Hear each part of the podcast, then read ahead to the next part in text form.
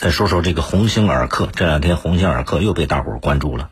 他从一个岌岌可危的国产鞋服企业到万众瞩目的当红炸子鸡，这鸿星尔克只花了一天时间。可是一百天之后，鸿星尔克又陷入了另外一种焦虑。十月二十九号的时候啊，这个鸿星尔克发微博说要联合陈小春拍摄国风大片《一人之下》。这是时隔二十年，鸿星尔克第二次和陈小春签这个约，挺好的一个活动是吧？但是这条微博下面没多少动静，没有多少声响。与此同时，鸿星尔克的关注度也正在大幅度下降。之前那些嚷嚷着野性消费的网友没了，销声匿迹了。鸿星尔克旗舰店的抖音数据显示，三十天的粉丝增量负二十九万，什么意思？几乎每天掉粉掉一万。呃，大家都知道，今年七月份鸿星尔克在自身亏损的情况下，默默地为河南水灾捐了五千万的物资，引发了大量讨论。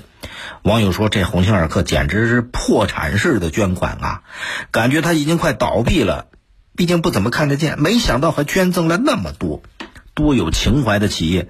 于是网友们心疼的不行啊，冲到鸿星尔克的直播间、淘宝店，包括线下的门店去野性消费。最火的时候，七月份那最火的时候，鸿星尔克尔克的他的店下门店、线下的门又火到哪一步啊？就甭管是哪个城市，只要他有鸿星尔克的地方，全部都人满为患。他的衣服、鞋子不分款式，不论尺码，全给抢购一空。有的店连那人形模特都给扒光了，还有人买了五百块钱东西，扔下一千块钱就走。为什么？一门心思就为了支持他。所以它的销售业绩一下猛翻了几十倍，很多产品都脱销，吓得鸿星尔克那 C E O 吴荣照到直播间里边劝大伙、劝网友要理性消费。可是当时那么热，转眼现在就没了。从吴荣照骑着单车到直播间里边劝大伙理性消费，到现在每天几千上万人在取关鸿星尔克，前后也就是三个月的时间，冰火两重天。现在不管门店准备了多齐全的货，不管它怎么打折，仍然是门前冷落车马稀。最近这一个月，鸿星尔克在抖音开了五十五场直播，销售额是一千两百多万，看起来也不少。可是你对比同样是国产品牌的李宁，李宁这粉丝还不到鸿星尔克的零头，近一个月六十三场直播，销售额八千多万，比鸿星尔克的六倍还多。这个鸿星尔克从平淡无奇到爆红网络，然后又迅速回归平淡，整个做了一把过山车。为什么？实际上就在他冲上顶流的时候，不少消费者还在吐槽他的产品，虽然质量不错，可是呢跟其他的运动品牌相比呀、啊，它的舒适度啊、设计啊、产品的创新、性价比等等，还是相对缺乏吸引力。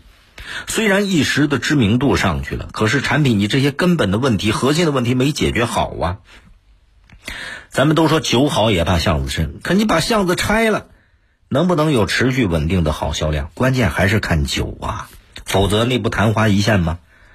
这说明什么啊？说明企业要想走得远、走得好，最终还得靠实力。到网上搜搜，那些买彩票中大奖的，大多数几年之后都回归到原点，就是你赚到的每一分钱，归根结底那都是实力变现的结果，实力达不到，怎么赚回来的还得怎么还回去。对每一个个人来讲，其实也一个道理，光看着人家锅大肉香，你那勺子如果不够长，非要去吃，不是掉锅里就是烫一嘴泡。